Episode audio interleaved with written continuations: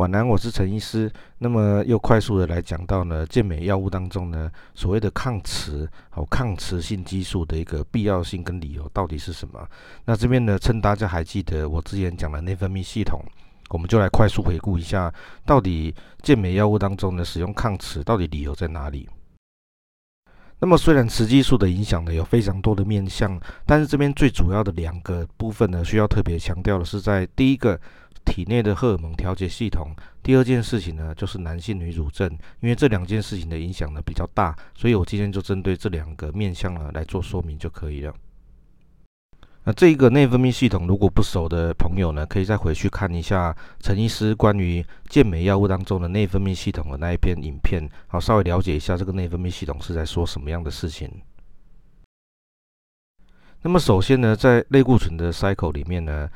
呃，健美运动员本身打针打入了高剂量的一个雄性素之后，那么大家可以看到红色箭头所指的地方，雄性素浓度呢在体内，因为人为的方式呢，用外源性的注射，那浓度大增，浓度大增之后会发生的事情是，身体会有一个叫做负向回馈系统，那就是红色上面的箭头所指的，会回复到我们的下视丘，去阻挡我们身体的一个性轴来分泌更多的一个雄性素，那这个是靠什么样的？的东西来去做负向调控呢，主要是靠两个，一个叫 DHT，一个叫做 E2。那么会导致身体呢进行负向回馈的这个事情呢，两个东西，E2 其中就讲的是雌二醇，好，Estradiol，它就是一种雌激素。那么呢，为了要避免雌激素在我们的下视丘产生一个负向回馈，那这时候我们就要想方法去阻断它在下视丘产生作用。那采行的方式呢，很简单啊，就是你找一个跟它分子很像的东西呢，就会去跟我们的雌激素雌二醇的部分呢，去竞争在下视丘的雌性激素受体。那么采用的方式呢，也不会很复杂。可是呢，进行负向回馈的，除了 E2 雌二醇之外呢，还有另外一个东西叫做 DHT。DHT 呢，就是身体的高剂量的雄性素，它会经由五 alpha reductase，它会把它转化为 DHT。这两个敌人呢，就是我们所需要面对的，因为这两个敌人都会进行负向的调控下视丘的功能。好，所以我们采用的方式呢，就是两个。抵抗雌激素呢，我们就用 SERM，好，就是我们上面 SARM 的一个对应版本，叫做 SERM。那英文叫做 Tamoxifen，它事实上是就是一种弱的雌性激素分子呢，跟 Estrogen 的雌激素非常的像，它会去竞争我们在下视丘的一个雌性激素受体啊。讲白话一点，就是说它可以占着茅坑不拉屎，抢了受体之后呢，却没有办法产生雌激素的一个压抑的一个效果。那如何去阻挡敌人？第二个敌人 DHT，DHT 呢，它就是靠五 alpha reductase 好，这一个酵素。那么在医疗上面就有一种药物叫做五 alpha reductase inhibitor，好，这种药物呢，我们都叫它叫 Fina。那么这两件事情呢，两个工具你用上了之后呢，它就能够达到在类固醇的 cycle 里面高浓度的雄性素，但是呢，我们的下肢就被抑制的程度呢，可以减到最低最低的一个程度，这样你会有助于在 cycle 之后身体的一个恢复。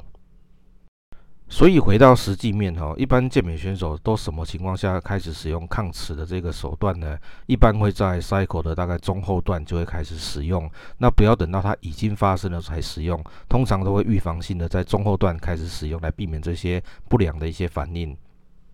那么第二个要考量的事情就是男性女乳症，那这边要跟大家科普一下，就是男性也是有乳房组织的，不是只有女性才有。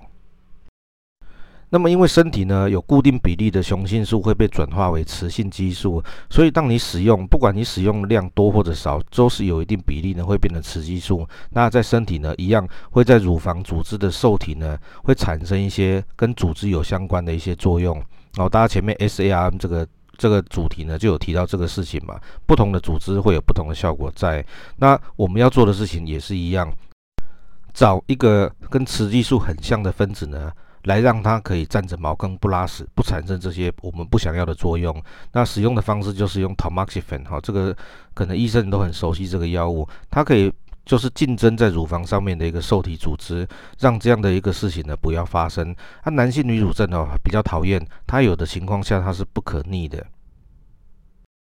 所以有些人可能看一些照片或者影片会很难理解，是说健美选手的体脂那么低，怎么还会出现像那个像肥胖人的一个男性女主的一个现象？那实际上这个由来呢，主要是因为雌激素过量所造成，而且抗齿呢做得不够理想。那这个如果太严重，可能是需要找整形外科来做手术的。啊，不过要往好处想哈，这种手术不难做，那一般来讲手术成果也相当的不错。那但是我们要做的事情呢是预防，哈，预防胜于治疗嘛。好，所以在啊类固醇的 cycle 的中后期呢，就是要记得抗齿这个的重要性，好，不要等到已经发生再来处理，这个都比较慢了。那么今天先讲到这边，那不晓得这两天讲的主题会不会太过于艰深，太过于困难呢？好，如果有什么问题，欢迎在留言板问我。那么今天就先这样，晚安。